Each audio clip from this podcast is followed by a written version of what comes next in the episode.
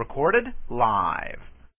And I heard another voice from heaven saying, Come out of her, my people, that ye be not partakers of her sins, and that ye receive not of her plagues. For her sins have reached unto heaven, and God hath remembered her iniquities. Fellow Adamites, we are seeing the cracks emerge in Babylon. We are seeing the cracks spread. I don't believe it will be too long now before we hear Babylon the Great is fallen, and Yahweh willing, we shall all be there to witness it, and all the world shall bear witness to the power of Yahweh. If you have not begun to prepare for the things which are to come, the things which you are already starting to see happen, then you had best do so now. Now is the time to make preparations, gather supplies, make plans, and focus your efforts to keep on the straight and narrow path. Be right with the Heavenly Father, and He shall bring you through the plagues that await this doomed nation. Today is Sunday, December 20, 2009. Joining us from California is Dr. Kevin MacDonald, and as usual, Mr. Bill Fink. How are you gentlemen doing tonight? Just fine. It's good to be here. Hello. Thank you. It's a pleasure to have you on. Thank you for coming on tonight. Okay. Well, would you like to start, sir, with a little bit about your background in psychology and your book, The Culture of Critique? Maybe a quick synopsis. Yes. My graduate training was in animal behavior and evolutionary biology, and so my basic theoretical framework is evolutionary biology and evolutionary psychology. And so then after being into that for a while, I got on the idea of group evolutionary strategies and decided to write some material on Judaism from an evolutionary point of view. And that resulted in 3 books, and I continue to write on it. The 3rd book is The Culture of Critique, and it has to do with the criticism of culture that various Jewish intellectual movements spearheaded beginning in the late 19th century, I'd say. I'm thinking about things like psychoanalysis, in anthropology, Franz Boas, a lot of cultural Marxists, radical Marxists of various kinds, the Frankfurt School. So there's a number of these movements. They all had in common that the core of the people involved in these movements were Jewish. They identified themselves as Jewish. They felt Jewish, that is, and they identified as Jews. And they saw these movements as aimed at achieving particular Jewish cultural goals. That is, they, for a variety of reasons, actually wanted to change, alter, destroy even the culture of the West. Actually, early in the century especially, quite a few of them were communists or close to it. And so in general, this has been the culture of the left that has been so influential throughout the 20th century and continues today. And at this point, you'd have to say that they are the dominant group. Well, we would totally agree with you. You have no enemies here.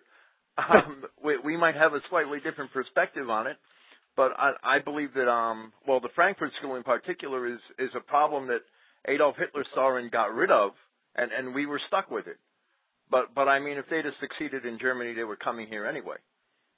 And I think that the Cultural Revolution actually started here, probably at the same time, around the late 19th century. Yes, it did. And there's no question about that. It is true that the Frankfurt School was basically expelled from Germany in 1933, and they came to this country, most of them, and they've been very influential. In a lot of ways, they were more influential after coming to this country than they were in Germany. And it's been very. Very, devastating cultural critique and still very influential, I think. Well, so far I only know your work. I know your work from a paper you wrote that I thought was very good. It was a good article. It was Organized Jewry Opposes Free Speech, and this actually led me to your book, The Culture of Critique, because I searched you out on the internet when I saw that. Somebody had sent me that in an email actually, and. I look at it this way, organized Jewry today opposes free speech because they used our open society to usurp it, and now they want to close it up so that they could maintain their power. Well, actually, that is historically accurate. If you go back to the 1950s, when so many Jews were communists and they were being hounded by the McCarthy during the McCarthy era, by the investigations and so on. the Jewish organizations were very much in favor of free speech, academic freedom, and all that. But now that they are on top, that they have really achieved this cultural revolution, things have changed dramatically. And instead of favoring free speech, they are now very much in favor of controls on speech. And the recent Hate Speech Act was a product of the Anti-Defamation League. And actually, it's very obvious that they would want to go much further than they've been able to go in this country. The First Amendment, the Constitution, prohibits infringements on free speech. There's a long American tradition. But in other countries where you don't have this protection, Jewish organizations have fought tooth and nail to restrict free speech along the lines that they approve. Would you say that the fact that most Americans have some sort of disconnect with the past 50 years, they don't realize that 50 years ago these same Jews who are now so vigorously calling for hate speech laws were calling for the removal of all laws governing obscene material? That shows that they're basically at the height of power, since they can conceal these facts that, you know, happened as recent as 4 to 5 decades ago. Yes, I think that's right. I mean, I think that, Americans tend not to know any history. They don't understand. They don't. And this kind of stuff is not even available in normal college history courses. You have to, do a lot of reading on the side to understand what things were like then and what the Jewish organizations were up to at that time and how things have changed now. But that's quite correct. The pornography industry is there's been quite a few things written in that, by Jews in academic publications, noting the prominent Jewish role in the production of pornography. Exactly. Are you familiar? And I'd like to get into that, and as this progresses. But are you familiar with the work of Ralph de Toledano? He was a conservative writer. Yes, I'm fairly familiar with him. I know him. I mean, I don't know him, but I know a little bit about him. Yeah. Well, he actually went so far as to say, and I just ordered your book, The Culture of Critique, by this morning from Amazon.com, by the way. So I'm only familiar with Chapter 5, which you have at KevinMacDonald.net. Yeah. However, de Toledano went so far as to say that the Frankfurt School, the School for Social Research in Frankfurt, was actually, the plot for that was hatched at the Marx Engels Institute in Moscow. Yes, that I've read that. Yeah, that's correct, I believe. And that was an overt Soviet attempt to upset or to infiltrate and usurp German culture. Now yes, I'd like to know. Right, go ahead. I would like to know: was it Dewey alone that brought the Frankfurt School to Columbia, Benjamin Spock got his doctorate there in 1929, and I see a lot of Benjamin Spock's work go hand in hand with a lot of the things that Theodore Adorno wrote, which, the destruction of the family and the breakdown. I think Benjamin Spock attributed to the breakdown of discipline within our families. Yeah, as far as Dewey's role, if you look at Wheatland's book that I reviewed, I think you saw the review that I did of Wheatland's book on the Frankfurt School in Exile. He does not give Dewey any role in bringing the Frankfurt School there, but there were other faculty members at Columbia, and they were able to, basically set up shop there. They didn't really get much support from Columbia, but they had their own money.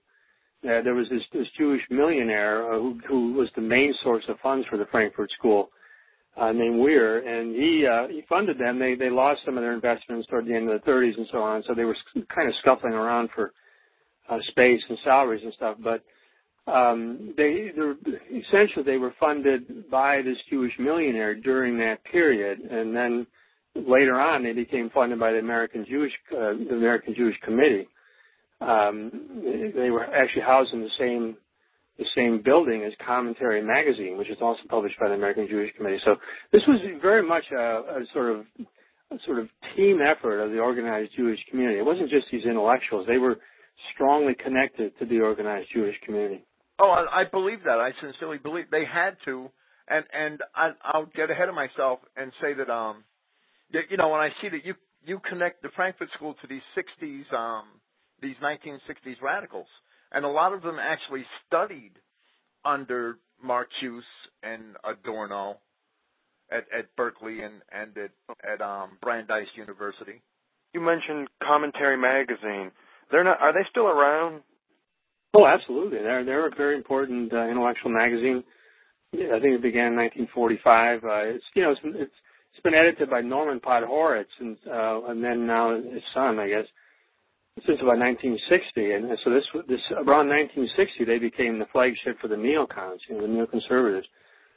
Before that, they were far left, and with the neocons, they were only sort of moderately left, and sort of their main goal after that was really, sort of pro-Israel propaganda at that point.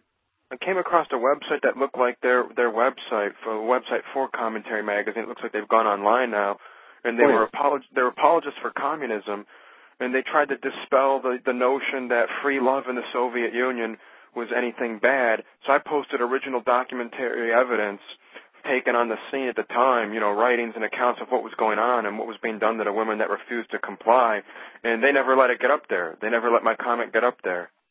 Well, I'm not surprised. But my understanding is that until about 1960, they were pretty much on the far left, and there's no question that they opposed, McCarthy era kinds of restrictions on free speech and that kind of stuff. They, the sort of attempts to find communists in the government. They opposed all that kind of stuff. But after about 1960, they became anti-communist because of Podhoretz was very concerned about Jews in the Soviet Union, very concerned about Israel mainly. So actually, the most important thing was Israel. And I think at that point they realized that being pro-communist was not a great idea for Israel, because Israel, needed the United States military, and so ever since that time, the commentary and the neocons have pushed strong military alliance. They were very anti-communist. Like during the Reagan administration, they were very powerful in the Reagan administration. So they were pretty effective as anti-communist people during the 1980s, but again, their main agenda for doing that was to forge these alliances with Israel and to help the Jews in the Soviet Union. Because by the 1960s, even there was a lot of anti-Semitism in the Soviet Union, and partly because of what Jews had done earlier in the century in Russia, in the Soviet Union, and because Jews formed that were at the top of the society as they always are. So. I was going to ask how much of that anti-Semitism may have been just propaganda. Well, there was, there was certainly a pretty large exodus of Jews at that time, and Jews were part of the upper echelons in the Soviet society. So it wasn't as if they were thrown out completely, but Jews were actually removed from a lot of positions, and Russians started to take back their country. Historically, what happened is, with the Bolshevik Revolution, the Communist Revolution. Jews became absolutely dominant in the Soviet Union, no question about that. And but there's an awful lot of resentment, a lot of anti-Jewish feelings in Russia. And it wasn't really until after Stalin died, and really it was starting when Stalin was still alive, but after that, a lot of anti-Semitism came to the fore. And for example, a lot of in Poland, where Jews had been a big part of the communist government after World War II. There was a lot of anti-Jewish feeling in Poland at that time, and a lot of Jews just were forced to leave Poland in the end. Well, right. Well, I'm sorry. What I look at is when Russia privatized its corporate structure, the whole thing ended up in the hands of 8 or 10 Jews, the oligarchs. That is quite correct. Yeah, that is correct, and. So I'm not saying that Jews were completely run out. In fact, as you were saying, they remain very powerful, and even are today. The oligarchs have been trimmed down somewhat by Putin, but my understanding is that the Jews are quite powerful in Russia right now. From talking to some people, it would be correct to say that in the upper echelons they remain, but popular sentiment towards them began to mount. Yeah, I think that's right. And the average Russian, there's a huge amount of anti-Semitism in the Soviet Union by Russian people, the Russian ethnic population. But as part of fighting World War II, I think the government tried to incorporate Russians more and try to mollify them.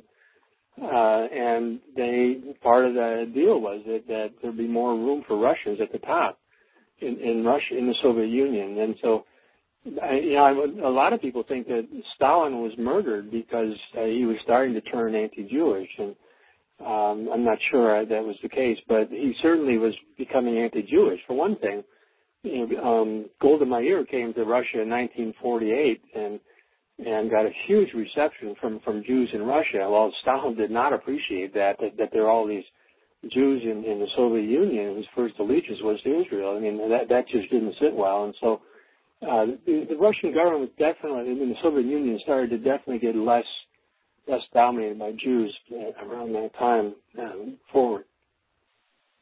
If you read a good book on this is Yuri Slezkin's book called The Jewish Century, and it recounts the rise of the Jews in Russia after the Bolshevik Revolution, 1917, to just the absolute apex of power in Russia, dominating the arts, the sciences, the politics, and everything, the government.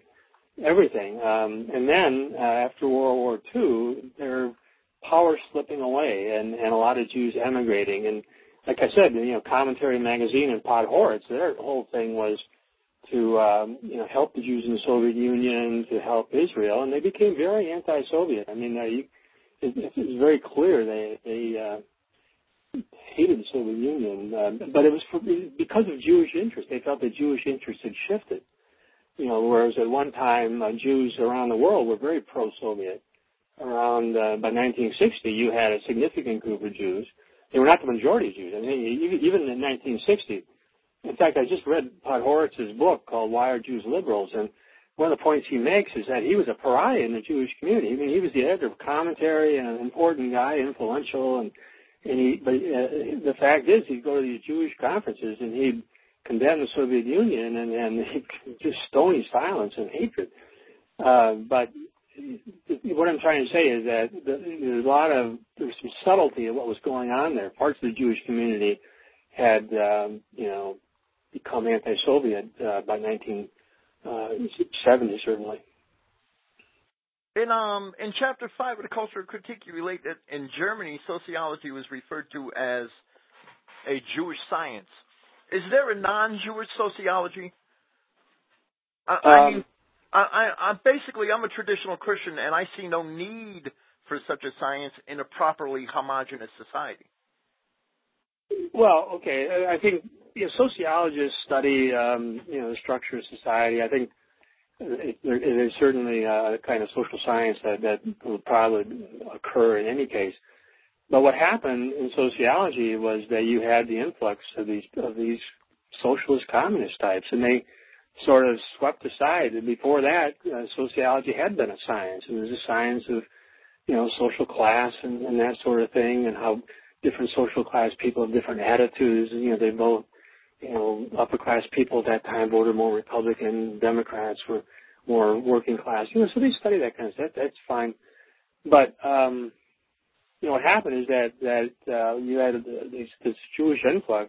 Part of it, were the Frankfurt School. They thought of themselves as sociologists, and they had this Marxist bent and very theoretical, ideological, and radically left. And so that made sociology less of a science and more of a part of the political.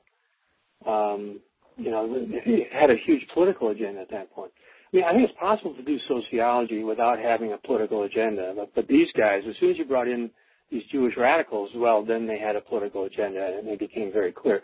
And that's what the complaint was about the Frankfurt School and sociology in Germany. And actually, people have made the same point about sociology in the United States as it developed later on, that it became a Jewish science. I mean, in fact, if you look at Cultural Critique, at one point there, I think I quote some Jewish guys saying that departments of sociology were dominated by Jews to the point that people could go around if they could actually have Jewish. They would meet the requirements to have an actual service for sort of a Jewish religious service in the department of sociology. So it became it is a science that's associated with Jews. In psychology, it's been sort of complicated because you've got psychoanalysis, which is definitely a Jewish science. If you read Culture of Critique, chapter 4 is about psychoanalysis. Oh, I'm sorry, go ahead. No, I had read enough of the comments that you made about psychoanalysis in chapter 5, and I totally agree that it's a Jewish science. Yeah, oh, man. And you made an excellent comment there about how elastic it was and the impact it had because of that. You could prove anything with it. There was no sense of empirical scientific standards, and so they could prove anything that families caused anti-Semitism in a certain way and all that. I mean, they had a whole agenda there, and psychoanalysis could easily be molded into doing whatever they wanted for it. Doesn't that fly in the face of the traditionally accepted scientific method? Absolutely, and again, if you read Chapter 4 of Culture Critique, the big problem I had with psychoanalysis, in a way, is not so much the ideas, but the way they ran, because their ideas could be disproven or just rejected if it was a real science. But what they did was they ran psychoanalysis sort of like a communist cell. That is, if you believed it, fine, you could be part of the group, but if you started to disagree with the ethical comments or something, you were just thrown out on the street. I mean, they would just throw you out. And so it was very much like being a member of the Communist Party. And there was no resistance to any of this amongst tenured academics in peer-reviewed journals or anything like that? Well, the story of psychology is a little more complicated because psychoanalysis did not become dominant in American psychology in the same way that they became much more dominant in psychiatry. Psychoanalysis did because it purported to have a theory of neurosis and psychopathology. So, and in sort of mainstream scientific psychology, you had behaviorism. Behaviorism was a very tough theory. Those guys did not like psychoanalysis. They did not think it was science. They thought it was ridiculous. You can go all the way back to 100 years ago, and behaviorists were making fun of psychoanalysis. I mean, they didn't have any experiments. Behaviorists had very much in the scientific rigor. And so they established all these very strong standards. And I always tell my students, the behaviors are the reason why you have to take statistics. The behaviors are the reason why you have to take experimental methods and think about control groups and all that. That's what scientific psychology is about. So they really pretty much kept psychoanalysis on the sidelines in mainstream departments of psychology.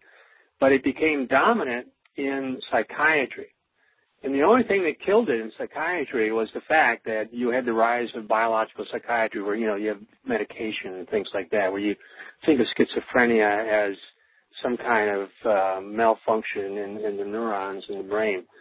And psychoanalysis basically couldn't deal with that. So now psychoanalysis is completely dead pretty much. I mean, the only people that take psychoanalysis seriously are people in history departments or English departments, and nobody takes them seriously. So it's lost its scientific credibility completely. Was the Horkheimer group hostile to empirical science and sociology because somehow they already knew that many Christians were hostile to Jews due to their actual experiences with Jews? Well, they certainly were opposed to empirical methods in sociology, and that's one of the points that I make in that chapter 5 and in that article on Wheatland and so on, but I do think that and it's not just Horkheimer. It's one of the things that again I just finished reading this book by Norman Podhoretz on Why Are Jews Liberals, and he traces the history of anti-Semitism, and basically Jews have the idea that Christians hate Jews, and that the main source of anti-Semitism throughout history has been Christianity. So they want to do whatever they can to, make life difficult for Christianity. And from the moment they got to America, for example, at least from the big immigration in the late 19th century, the whole thrust has been to remove Christianity from public places, to get, prayer out of public schools, to really do what they can to minimize the importance of Christianity. So, that continues today. I mean, the war on Christmas is basically a Jewish war. In their own writings, they sometimes become very candid about this. And I think it was in a Bernard Lazare quote who said that the Jew is not happy with simply de-Christianizing. He wants to Judaize, and he destroys the faiths of those he hates.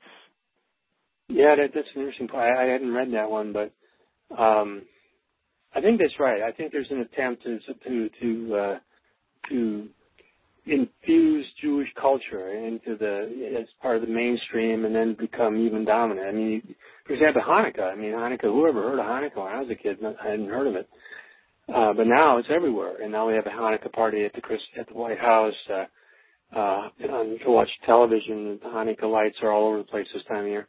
Well, so, isn't that all hypocritical? That's the Christian indictment against Jews. The first Christian indictment against Jews is hypocrisy, isn't it?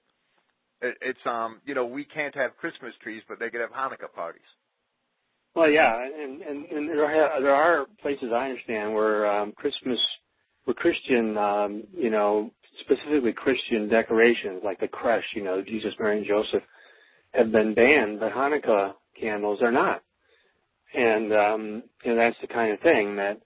But I think that the Jewish influence, has been felt in a lot of areas and will continue to be felt in the future.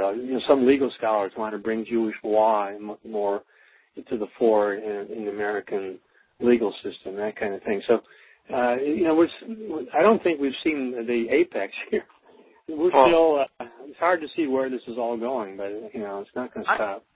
I don't have a whole lot of knowledge about 18th and 19th century anthropology, and I know it's attributed to Rousseau, and that may be to Rousseau, and that may be improper. Did Franz Boas really create the notion of the noble savage as we know it today? He's responsible for cultural anthropology, isn't he? Anthropology. Yeah.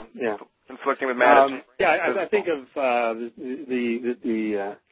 think Rousseau is starting this idea of the noble savage, but Franz Boas. Yeah, if you look at Chapter 2 of Culture of Critique, that's where I talk about Boas and the influence in anthropology. And up until Boas, the dominant view in anthropology was more biological, more evolutionary, and one part of that idea was that Western Christian culture was at the sort of apex of human culture, and so the Boas and those guys came in there and promoted cultural relativism in various ways and tried to sort of de-emphasize Western contributions, Western uniqueness, and really in the same way as psychoanalysis to introduce a sort of non-scientific approach in anthropology, which you still see today, unfortunately, where you sort of catalog all these minute differences among cultures, but you don't have any theories about anything, and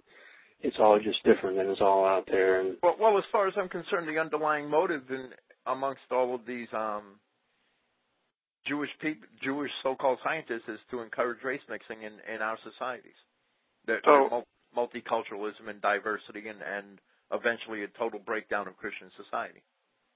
I think that's an accurate statement, actually. And again, Culture Critique, I think one of the most important chapters, maybe the most important chapter, is Chapter 7 on immigration policy, where I show that the organized Jewish community was the main force in changing the immigration laws. And if you look at Jewish intellectuals even now, and you can go from the far right to the far left among Jews, they all believe in massive immigration. And I can count maybe 5 Jews in the whole country that don't believe that. In other words, they believe that we should maximize the number of immigrants from Africa, Asia, wherever, and to make white Christians a minority. And there's no question that is very articulated. So they trumpet that in the media. They are actively pursuing the dispossession and marginalization of our people. That is the thesis that I have tried to elaborate. Yes, and part of it's in Culture Critique, and I've continued to write on. There's a book called Cultural Insurrections where I have a lot of my more recent essays, and I continue to write. I have a journal online called The Occidental Observer, and I blog a lot. So I keep writing about these issues, and one of certainly the most important issue of all these things, the one you just touched on there, is the dispossession of the white Christian peoples in America. I mean, and throughout the West, really. We definitely believe. I mean, most of the people that listen to this program believe that that culture is a product of biology. Mm-hmm. I don't know if you'd agree with that, but I think that we achieve the culture that we have because of our biological qualities. Well, that's another thing that I've been working a lot on. And yeah, my belief is that European peoples are different. We're prone to individualism, and our basic political and cultural institutions are a product of us as a people, as a biological people. And you could put, if this country was founded by black Africans, it would be a different country. And so the particular institutions we have, representative government, and so on, capitalism, individualism, and all these things that we take for granted really are part of the Western peoples and their biological tendencies. People don't, the ideology of multiculturalism that nothing will change. It will, 50 years, 100 years, we could bring all these Africans in or Chinese, whatever, and we'll still be the same America. Well, we won't be the same America. We'll be a different country. When 1950, this country was 90% white. And when this country becomes 40% white, it's not going to be a European country anymore. Who knows what kind of government the other side to have. It won't resemble America in any way that we would understand it. And it seems a great trend. Oh, sorry, sir, go on. I'm sorry, Brian.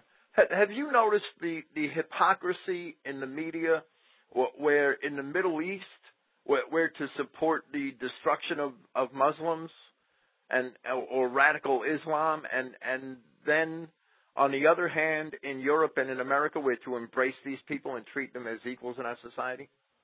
Is that the... I sure have. That's a very important... hypocrisy, you can find double standards in Jewish behavior repeatedly and pervasively, but that is certainly one of them. It makes me very happy that an academic notices that. It's crazy. It's very destructive. I think it's staring us all in the face. If you look at Jewish behavior, there are a few Jews who are opposed to Muslim immigration because they think it will hurt Jewish interests. But the organized Jewish community has not gone in that direction. What they've tried to do is to reach out to Muslims, to bring it. They're like everybody else, to bring them in there, and they've certainly been very much in favor of Islam in Europe. If you go to England, in France and all these societies, mosques are going up everywhere. They're bringing all these Muslims in. And the Muslims see it as a conquest. I'm sorry. Well, I think they do. And I think that, and historically what you see is the Jewish community has welcomed these people in Europe at the same time carrying on a war with them over there in Israel. Yeah. And I've noticed if you look at, I'm sorry, if you look at the history of Jews and Muslims, it was... And this can be well documented. It was the Jews in Spain who brought the Muslim conquerors into Spain in the 7th century. That is, I believe, the case. That is certainly an accusation that has been leveled over the centuries. And my understanding is it's probably they aided the Muslim conquest of Christian Spain, and.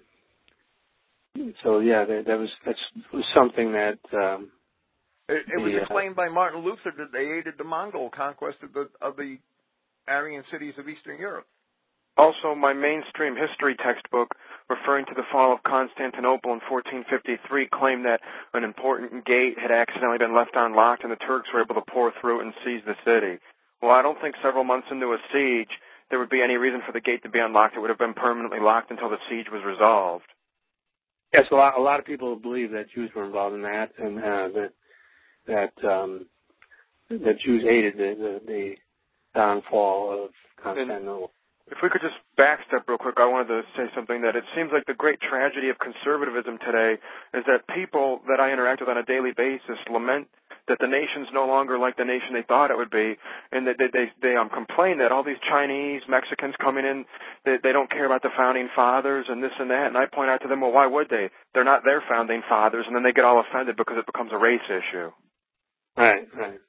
That's the problem with conservatism. They can't really talk about race publicly. If you go on Fox News, I suppose is the main conservative media outlet, but they never talk about race there. And they have the idea, well, we can, they never complain about legal immigration, which is, you know, more of a problem than illegal immigration. Mm-hmm. And it's changing the society dramatically, but they never object to it. And conservatism simply cannot survive. I mean, Republican Party can't survive if it continues to, you know, keep importing millions and millions of non-whites. It's simply going to become a minority party. But one of my ideas is that the Republican Party is becoming a party of white people. And you know, even now, at least 60% of white people are voting Republican, and almost like 90% of Republican votes come from white people. So politics in this country is becoming racial, and I think people are going to, in the future, be even more aware of that. And the fault line, the political fault line, is going to be racial fault lines, and everybody's going to be aware of it. And these conservatives who want to think there's nothing, that race doesn't matter or something like that, they're just going to be laughed out of town. I mean, it's ridiculous. I mean, they're going to, everybody's going to see that race is the most important dividing line in our society. When you have 70% of white people voting for one party, you know, you've got a racial split here. Well, is that evidence that biology trumps propaganda? I think, yeah, it does, and at a deep level. That is, I think, these white people, even though the Republicans are never, of course, talking about white people, they're voting for white. You know, again, 90% of Republican votes come from whites. These are people who feel disenfranchised with the Democratic Party. They go look at the Democratic Party, and you got Obama, you got Jesse Jackson, you got all these Mexican activists and everything. It's the party of diversity. It's the multicultural party. Republican Party is becoming the party of white people. It'll take some time. I mean, there's still some white people who vote Democrat, but it's going to be fewer and fewer as time goes on because they're just not going to feel welcome. They're not going to have very much power in the Democratic Party. But if they continue flooding this country, it'll get to the point where even if we have a democratic republic, we're still going to be outvoted just by virtue of being outnumbered. That's correct. That is correct. And that's the worst nightmare scenario that I see, because I think that when that happens, it's projected to happen now around 2050. If that happens, then there will be. I think white people will be in danger, because I think a lot of these minorities they hold grudges against us. Certainly Jews do, blacks do, Mexicans do. So there's going to be a huge problem facing us at that point. We become less powerful. Have you noticed this glaring double standard that? We're always told that, you know, one man, one vote, when it's a country like, say, South Africa. They say majority rules and the black's the majority, so the white minority can't rule. But yet when whites become a minority somewhere, suddenly they're told that majority rules, minority be quiet, you can't derail the country. And no one really cares that a minority is suffering when it's a white minority. Yeah, that's true. Yeah, there's no very few tears lost for white minorities. In South Africa, whites are going to just have to leave South Africa, I think, in the long run, all whites, and just let it fall apart, let it happen. My understanding right now is that crime levels are really, really high, and white people are in physical danger, you know, to go on the street. More people die every day in Johannesburg than are dying in Baghdad, on general. Yeah. It's a terrible situation over there, and again, if I'm any rational white person, I think would have left a long time ago. And that's another. I believe that's another biological consequence. It's I don't know if I should term it that way. That's not really what I'm trying to say. It's a matter. Crime is a result of biology too. I believe.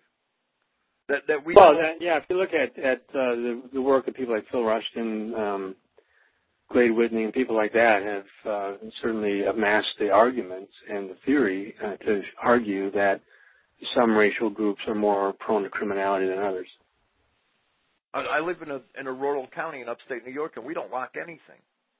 Never. Right. Well, I mean, I don't have to worry about anything. Yeah. Well, I live in Southern California, and I lock things. I grew up in New Jersey, and you had to lock everything. Yeah. You know, I grew up in Jersey City. And everything had to be locked all the time, and it would still not be there half the time when you get back to it. But I spent a lot of time in rural Massachusetts as a boy, and it was the same way. We didn't lock anything. Yeah. Well, I grew up in a town in Wisconsin, and, you know, we felt absolutely safe. It was an all-white town, different religion, you know, different Protestant, Catholic, and so on. But, you know, it just felt secure. It was homogeneous. It really was. So it's not really a topic here tonight, and I don't want to bother you with it, but I personally don't believe there was a Holocaust. However, and Studies in Prejudice seems to me to purposely deflect any thought that the actual behavior of Jews in society might be the real cause for outbreaks of anti-Semitism. And I think they've, you know, whether the Holocaust happened or not, the Jews have finally effected that through the Holocaust propaganda, is that you cannot criticize the Jews as a class because the anti-Semite label is so dreaded. Yeah, I think my focus of my research, I haven't really delved into the Holocaust much, but I'm very interested in the culture of the Holocaust, that how the Holocaust is used as a weapon in our society to attain Jewish political goals. It's used by Israel, too. I mean, any criticism of Israel is viewed as anti-Semitism, and they'll talk about the Holocaust at a drop of a hat. So they defend themselves, no matter how brutal they are, the Palestinians. With the Holocaust. Pardon? With the Holocaust, and they're perpetrating the Holocaust, basically. Absolutely. So it's safe to say that basically they use the Holocaust as a shield to hide behind while they strike at others. So they'll level an entire village. The Arabs will cry and say, look what they've done to our people. The Western diplomats will look at them, and then they'll shout Holocaust, and the diplomats all go away. Well, it's not as crude as that, but yeah, that is basically what happens. I mean, there's no question that the Holocaust is used to advance Jewish interests, and specifically nowadays with Israel. But also with immigration. I mean, anybody, in fact, if you look at my blog, I was struck. There had these arguments in the state senate in New York, by the way. You might have come across this, where they're talking about these Jewish state senators who were debating a bill on homosexual marriage, and they were bringing up the fact that their relatives died in the Holocaust, and this is why we should be in favor of homosexual marriage. And so, I mean, the Holocaust is used to advance this sort of leftist agenda wherever it is. I mean, homosexual marriage, immigration, you know, you name it. Multiculturalism, this, that, and the other thing. The Holocaust is used for it. Becoming a new religion. It is. It is a new religion. Absolutely. Well, when they started beating the drum for homosexual unions, a lot of rabbis came out in the pages of the New York Times announcing their affairs with other men or their relationships with other men. And yeah. The Jews definitely were the leaders of that movement. Jews would vote much higher percentages for gay marriage than other people. No question about that. Even though their own religious teachings would be against that, or they claim that they're against that, they're still in favor of it because it weakens our society as a whole. Well, that again, I if you look at that, I just wrote that blog, and there's a guy named Charles Silverberg, I guess, wrote quite a while ago, and he's Jewish and writing about Jews in America. And he made that exact point, that Jews don't really care about homosexuality. It's not like they really believe in homosexuality particularly, but they see homosexuality as subverting American culture, and therefore they're for it. In other words, it's something that they see as sort of part of the critique of our culture, and therefore something that they support. Well, I have a lot of experience in, you know, with people in New York City and the New York City area, and about 1 million of them happen to be Jews. And I've noticed a very high frequency of Jewish homosexuals, but they hardly ever have Jewish lovers. Interesting. I've heard that myself. I actually had talked to a Jewish intellectual once, and he was saying that too. I'd never seen a formal study of it. But it's pretty common, I guess, and perhaps more common than the population at large. And that's something that probably should be investigated and sort of fleshed out theoretically why that would be. But I think it may well be true. I've heard it from a number of different places, and pretty credibly. Well, that's empirical experience. That was this guy, too. Again, this guy's a Jewish intellectual. And he was just noting that if you go down to Greenwich Village, you see an awful lot of Jews, you know, having dinner with other men and associating with other men. Right, and those other men are very rarely Jewish. I didn't. He didn't tell me that, but that's interesting that they're not. I didn't know that. They're almost always Irish or Hispanic or Negro. They're very rarely Jewish. You think that would be so they can remove somebody else from their own community and their own breeding pool and assure that that person is unlikely to have any offspring? Geez, I don't know. I really don't know. But, I mean, it's something that should be investigated, I think. The prevalence of homosexuality among Jews. I've never seen a scientific study of it. But I think, you know, as I say, I've heard a number of people talk about their general impressions that it's higher. It's a higher percentage. So what other sciences, you know, that came out of the Enlightenment should we be wary of besides cultural anthropology and sociology and psychoanalysis? Well, I think basically at this point, if you look at the academic world, all the social sciences and humanities have been pretty much taken over by the cultural left. If you look at English departments, you look at departments even of history, psychology, you know, name it. I'm somewhat of a student of the Greek classics, and I have noticed it in the Catholic classics, and especially in Near East archaeology. You can't get. I don't see any more Anglo-Saxon Near Eastern archaeologists. They're all Jews. Is that right? I didn't know that. It's incredibly. I subscribe to the Near Eastern Archaeological Journal. It's from the American Institute of Archaeology, and 99% of the articles seem to be written by Jews. I mean, I'm pulling that number off the top of my head, but that's how prevalent they are. Well, but with Near Eastern archaeology, I can sort of understand why Jews would be very interested in that. But well, right, I'm talking, you know, from Persia to Anatolia, it's yeah. The same story. Interesting. I've noticed, too, even economics textbooks now place an emphasis on so-called economic discrimination, which they define as traditionally privileged groups such as white males and Christians discriminating against and oppressing underprivileged groups such as women and minorities. And that really has nothing to do with the study of economics. I didn't know that. I guess I'm not surprised. But, you know, the cultural left has taken over every area of the social sciences and humanities. The only exceptions, you know, are really the natural sciences and computer science and things like that. I don't think that kind of, you know, they just don't deal with that. I mean, they don't deal with those kinds of issues. It's hard to put, you know, white oppression into a course on physics. I suppose they find a way, but I imagine it would be hard to politicize the periodic table of elements.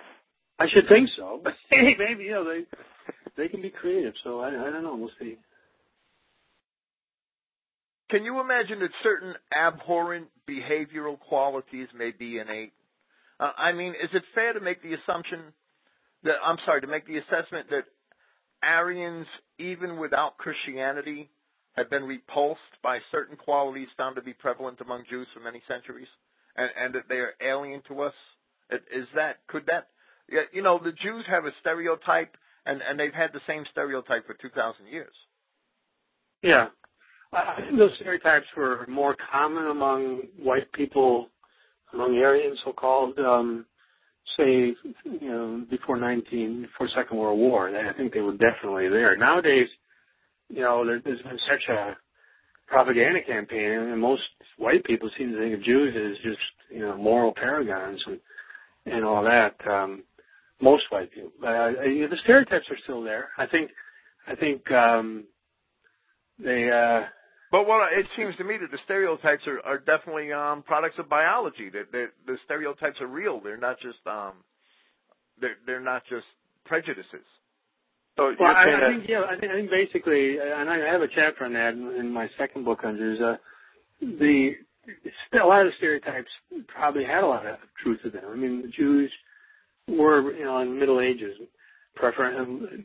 were involved in things like money lending and things, sort of predatory practice, things that seemed obtuse and cruel, you know, exploitative to other people. So I think the idea of Jews as having negative personality traits is part of the stereotype.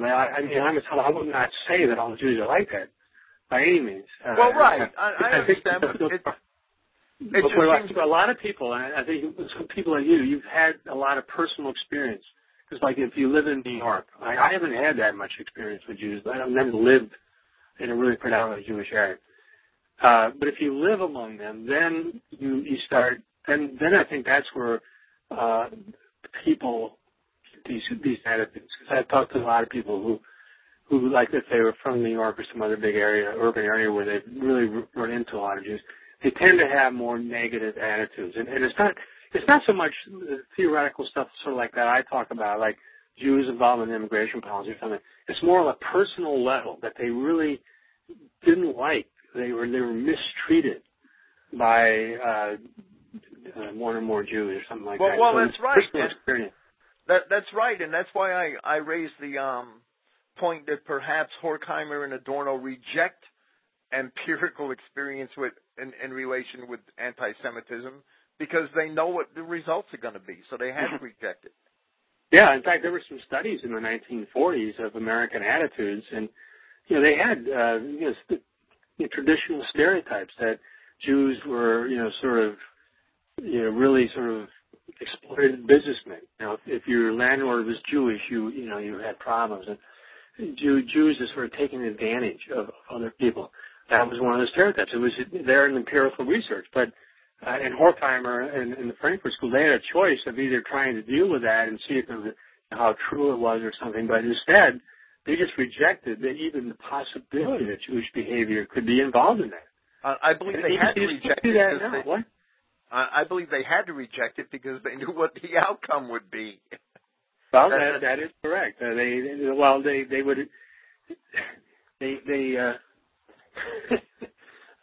probably right about this. So they made no room for the possibility that Jewish behavior, Jewish attitudes, and Jewish values led to anti-Jewish sentiment. No, it was all the whole anti-Semitism was located within the families of non-Jews. It was a pathology of non-Jews. It had nothing that would ever to do with Jewish behavior. Even now, like the ADL will do these surveys, and they'll, like for example, one of the questions that the Frankfurt School asked on the theory of the questionnaire of anti-Semitism is, if there are a lot of Jews in the neighborhood, would the neighborhood have a sort of Jewish atmosphere to it? Now, if you answered yes to that, you were considered that was a mark against you as an anti-Semite. But how ridiculous is that? In other words, anybody who had sort of things that could be true about Jews, that Jews would want to sort of live next to, near each other. If you look at historically, Jews have always lived near each other. These Jewish ghettos, throughout Europe and.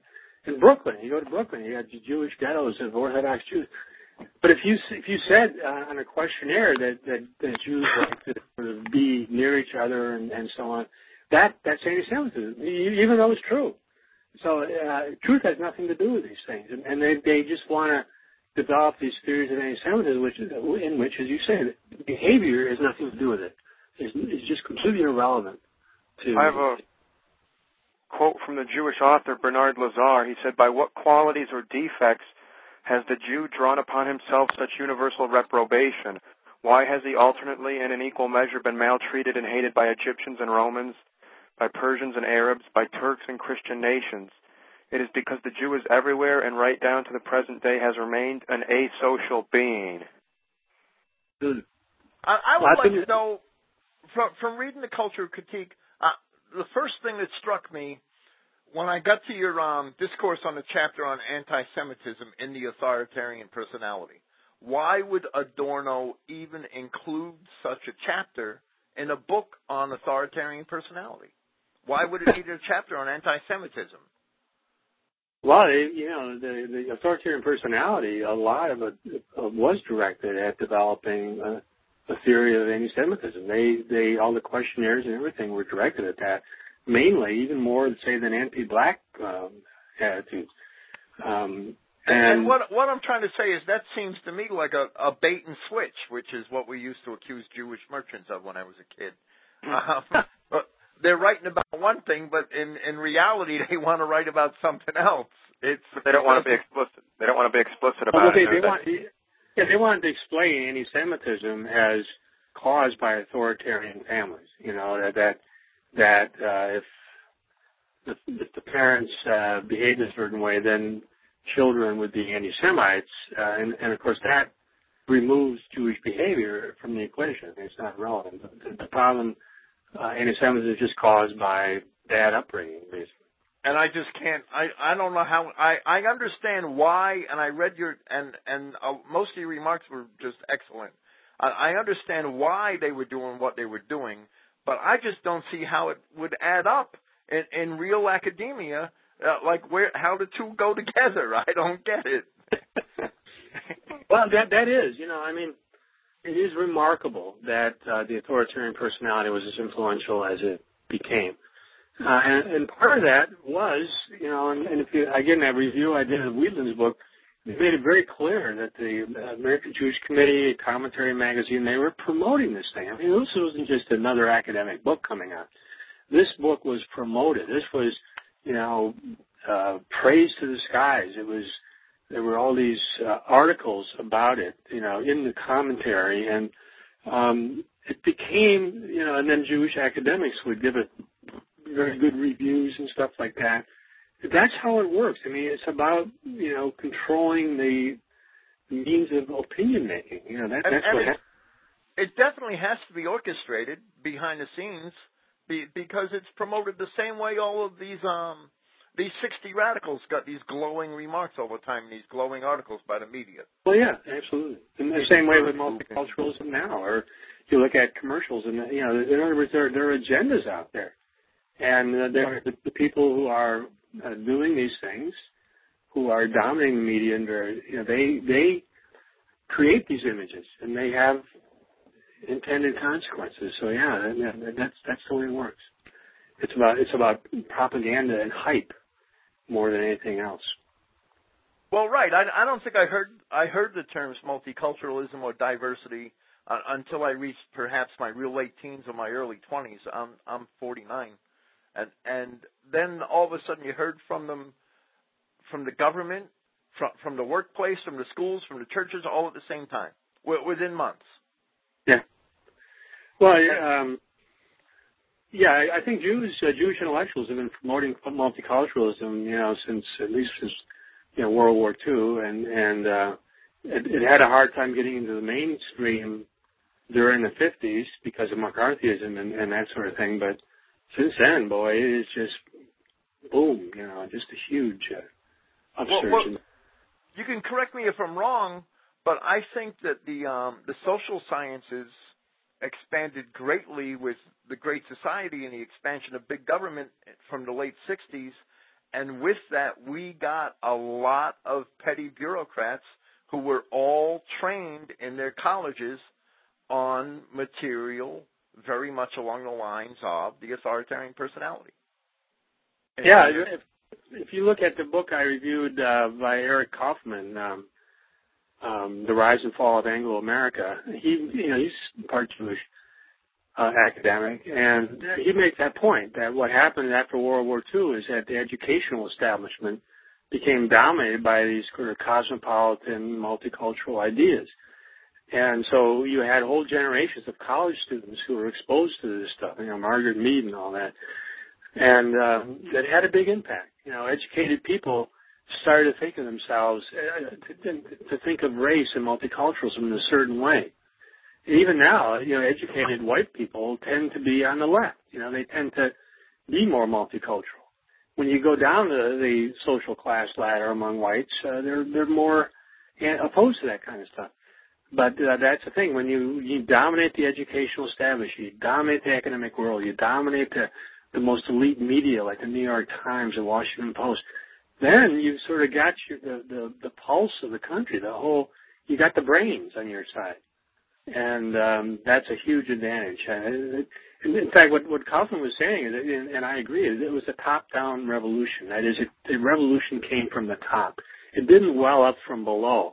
Right, absolutely, I agree. From the most elite institutions of the society, the most elite media institutions and the most elite academic institutions and the most elite political institutions that came from the top and down, and they, also the Supreme Court. All that, so they're talking about the legal establishment, but all that coming from the top down, imposing this culture on the people.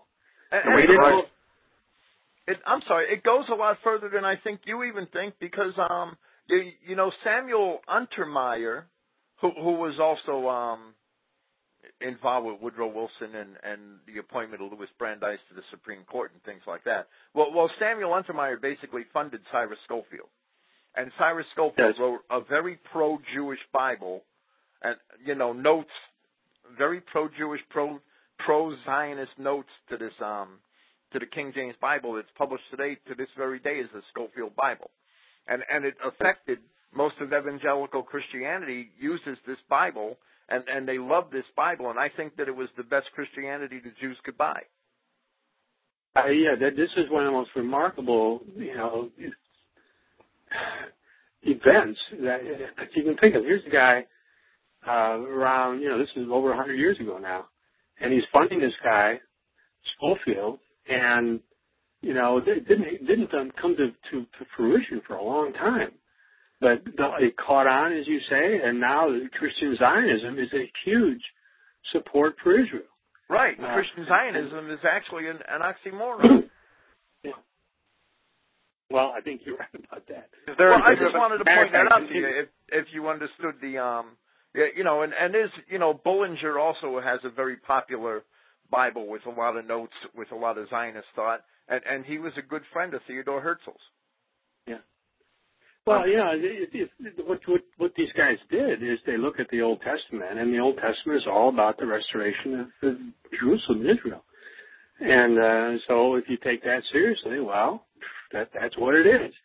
And they focus more on the Old Testament than the New Testament, obviously.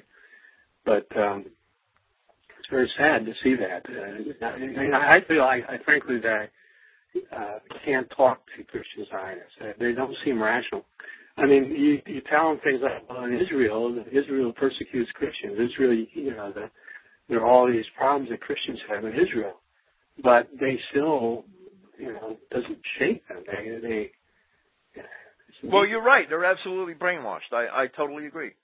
That they are absolutely 100% brainwashed. I have a lot of my own cousins and a lot of my own family are Christian Zionists, and I can't penetrate the shell either. And I don't. I'm trying to think of a way. If you find a way, let me know. Okay. Oh yeah, sure. Does your book offer an explanation for the sort of long-term nature of Jewish planning? It seems that they don't mind waiting; they're very patient. Well, yeah, I think they try a whole lot of things, and maybe they try a lot of other things that didn't work out. But you keep trying a bunch of things, something sooner or later will work out. And this was a brilliant thing, if you think about it, by this guy Untermeyer to do that.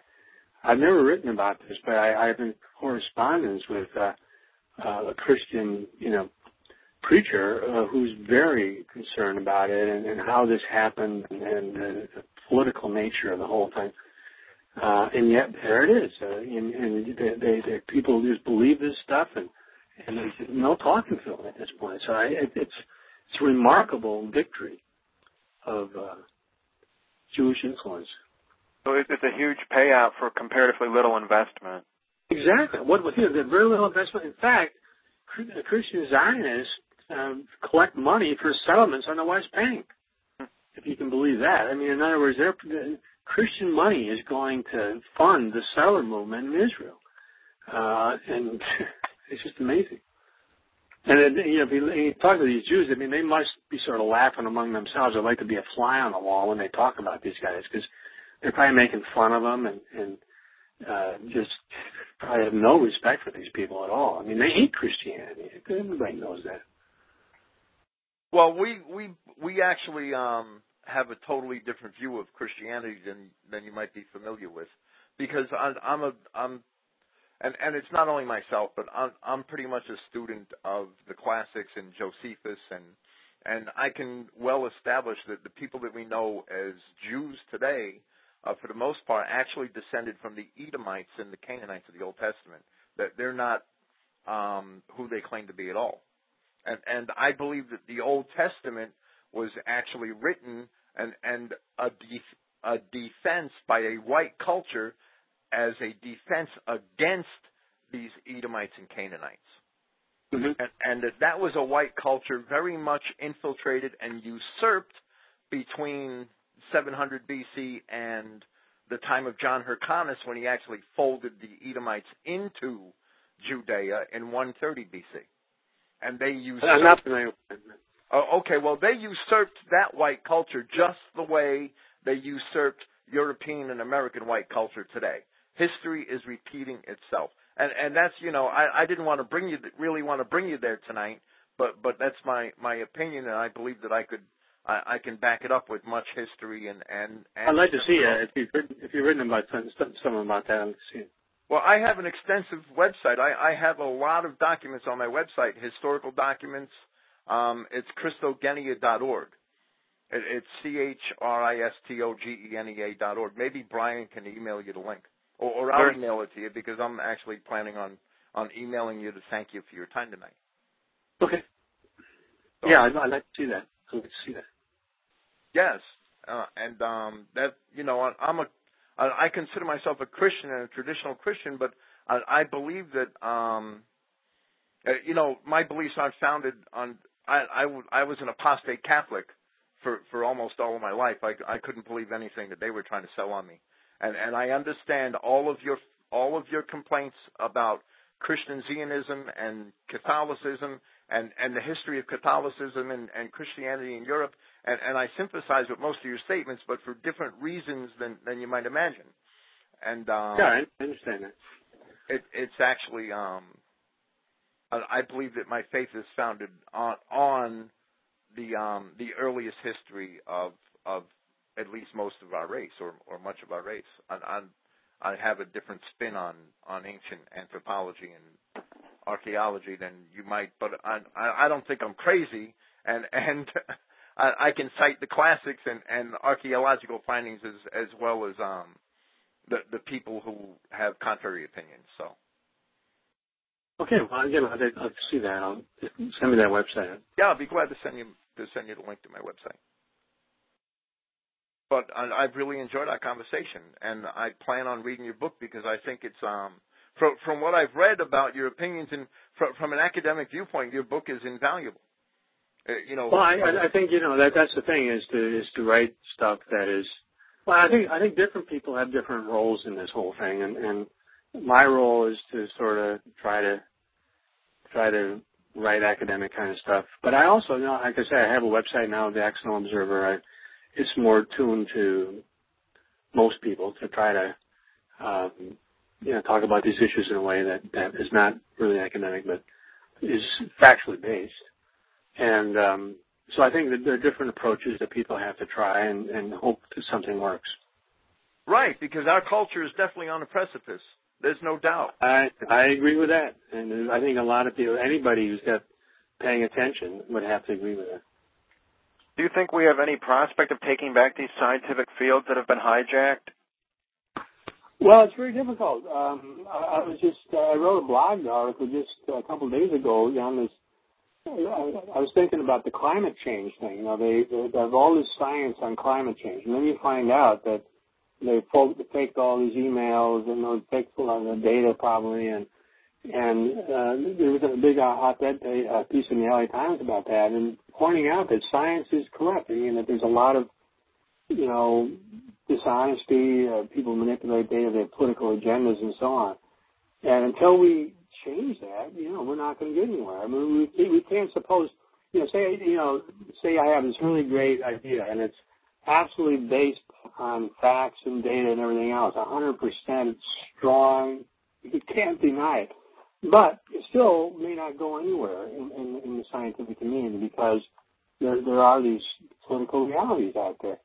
You know, if you think about the social science, we're talking about how the social sciences are dominated by this cultural Marxist point of view. Well, if you're an academic, what are you going to do? You write an article, and if it disagrees with it, if it doesn't go along with that, well, it's just not going to get published, or it would get ignored. You know, that's what happens out there.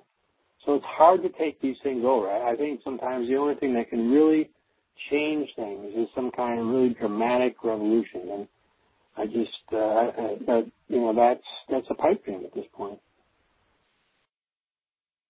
So since they've basically normalized their revolutionary behavior from the 50s, 60s, and 70s, they've removed our people from the positions that we held, the upper echelon elite positions, and they've basically usurped those roles for themselves. They've now shut the door.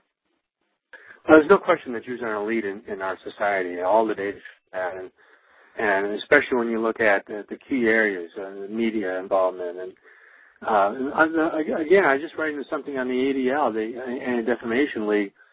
They are, of course, they always have their eyes out to see if there's any threats to them. And they're very concerned about the mainstream media. In other words, someone like me, if they can keep me out of the media, it doesn't really matter so much to them. What they want to do is keep me out of the mainstream. And so I think that they see the internet as very dangerous because they can't really control it. But at the same time, even the internet is, it's hard to really get a huge following on the internet. If I was on Fox News or you were on Fox News, it'd be a different thing if we were in the mainstream media. That's what they police, and they watch it like a hawk. And they control six Jewish-controlled media conglomerates control 95% of the media. Well, that's basically right, and that's the big part of the problem, that our people don't own media, and so if we don't own the media, we can't expect the media to be sympathetic to our points of view. So that's the way it is. We have to change that. Part of the marginalization process. We've been pushed into the fringes. Yeah. And, that becomes dangerous when we become a political minority. So, well, I basically call the ADL the political facade for history's longest running crime ring. They're basically the public relations firm for history's longest running crime ring is what I term them on my website. I have a couple of little articles about the ADL. In general, I wouldn't want to call the Jewish community in general an organized crime ring. But I go a little further than you do. I'm not an academic, and I could probably stick my neck out too a little. Yeah. But I know you may not agree with that, and I wouldn't expect you to. No, but what I was going to say, though, is I think that some of these Orthodox Jewish communities, like some of them in Brooklyn, do behave essentially like organized crime rings. I mean, there's this all these arrests in New Jersey recently and Brooklyn related to tax evasion, where these hundreds of Jews involved in these Orthodox Jewish communities would be making these big donations to Jewish charities, but the Jewish charities would kick it back, in 95% of it back to the donor, and then they take the whole thing off their taxes. That kind of thing, and a long history of approving crime, and that is people, that criminals, that case in New Jersey, the rabbi whose son was involved in ratting out fellow Jews, they completely rejected this guy. They renounced his own son, not because that what he said was wrong, but because he ratted on other Jews. In other words, you protect your people, even if they're criminals. That's an intense group loyalty. Really. Would you say that that's an intense in-group loyalty that we don't see in our own people? That is quite correct. Very true. And from if we had it in our own people, we wouldn't have this problem today. If the Northern Europeans had such a solidarity, we could never have this problem, I don't think. That's right. We tend to be prone to individuals, and we tend not to be as cohesive as they are, and that's a big advantage that they have. They stick up for each other, they help each other, and it's a huge advantage. Not only don't we have that cohesiveness, that most of us can't imagine that they have that cohesiveness. Yeah, most people. If you read the newspapers, how are you going to ever find that out? You're not going to find it out. So, that's why the control of the media is so important. Can never be underestimated. Absolutely. From what I've read of the Talmud in Jewish publications, their religious teachings and their morals, they basically draw a circle around themselves. All the Jews are in the circle. Everybody else is on the outside. And whatever someone inside the circle wants to do to someone outside the circle it's okay, and the rabbis stamped their approval on it, or at least they looked the other way. Yeah, that's exactly what they do. And you see a lot of Jews who like have been convicted, like Michael Milken back in the 1980s, Mark Rich.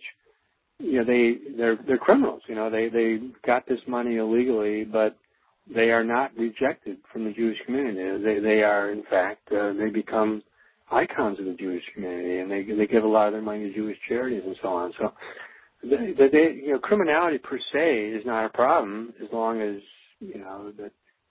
Especially if you keep giving, if you give some of your money to Jewish charities. There's no, in other words, it's not a moral point of view. It's unprincipled. It's what's good for the Jews, basically. Well, is that why there's such an outcry from Jews? Go ahead, Brian. I'm sorry. I was going to say, is that why there's such an outrage over Bernie Madoff? Because he basically stole from other Jews, but Andy Fastow of Enron, who basically stole from his own employees and the community as a whole. No one really mentions him or cares about him, but Madoff, he's a criminal. Exactly, and it'd be interesting. I know Fastow made a big contributions to Holocaust memorials and stuff like that. I don't think Fastow is a problem at all in the Jewish community. Madoff is, because, yeah, he stole from some Jews, yeah. Well, Madoff is a household word. Most people, unless they followed the Enron case, have no idea who Fastow is. Exactly. And I know that you wrote that Horkheimer and Adorno equated fascism with Christianity, and I know for a fact that many of the Jews in Palestine equate Christianity with Nazism. Christians are consistently labeled Nazis. Well, more and more people are labeling Israelis Nazis, to tell you the truth. I mean, that is in fact, Jews are taking steps to prevent that kind of stuff. Well, right. They've actually had it. There's actually, they're worried about a large segment of the left now that has taken the Palestinian cause. I understand. If you're an honest leftist, it's pretty hard to rationalize what the Jews are doing to the Palestinians. I mean, it's really hard to do that. So, I think the left is a problem. I don't know if honest leftist seems like an oxymoron to me. I'm sorry.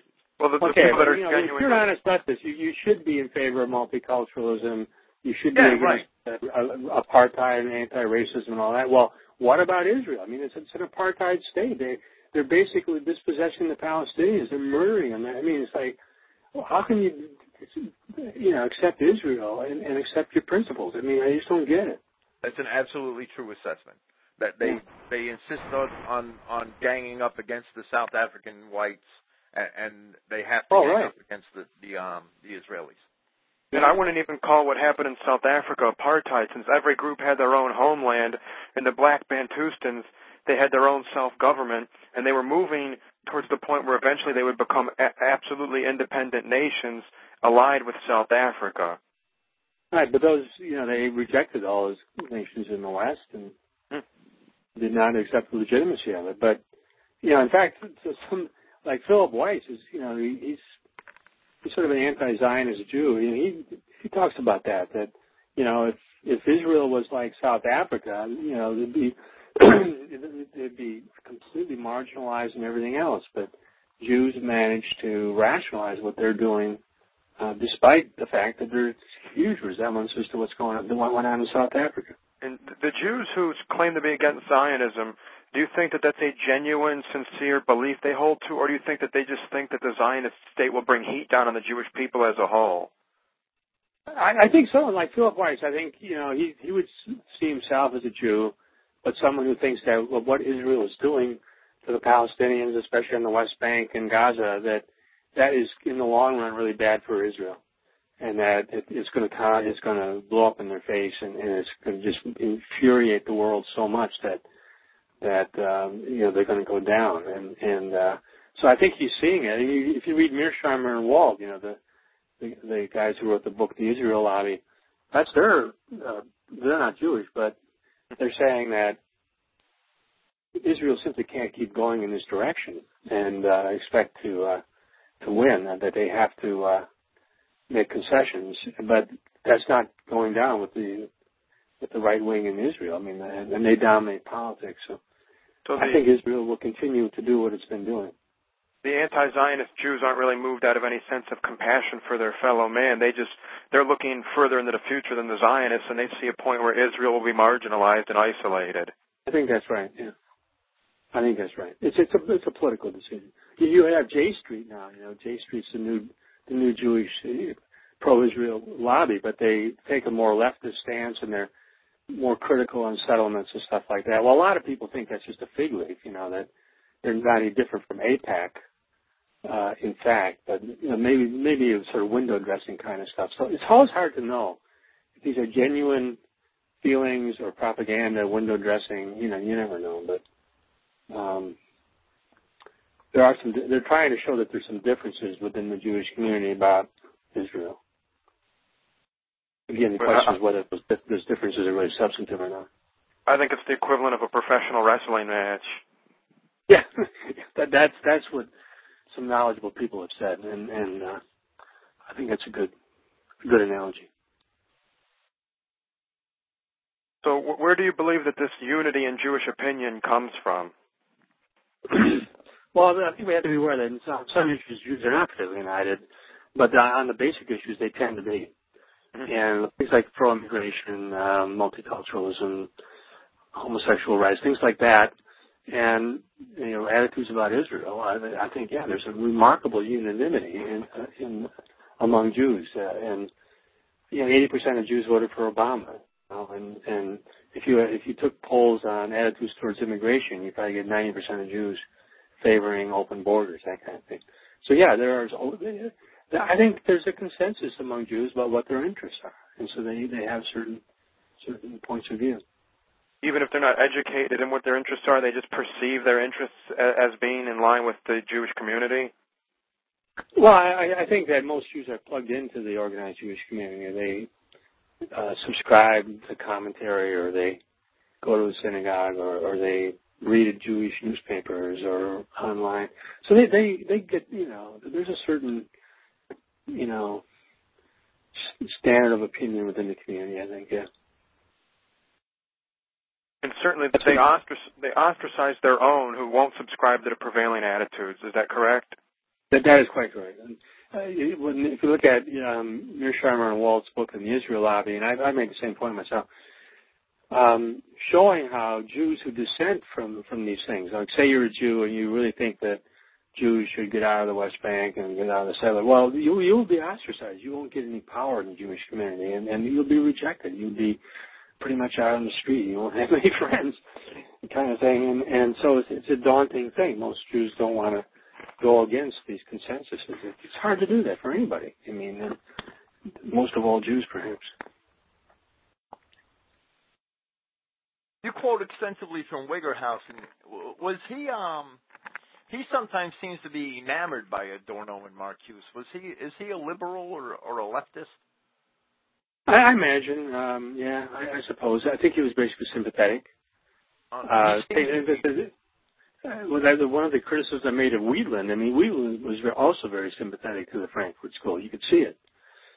So most of the people that write about him are sympathetic, yeah. Incredible.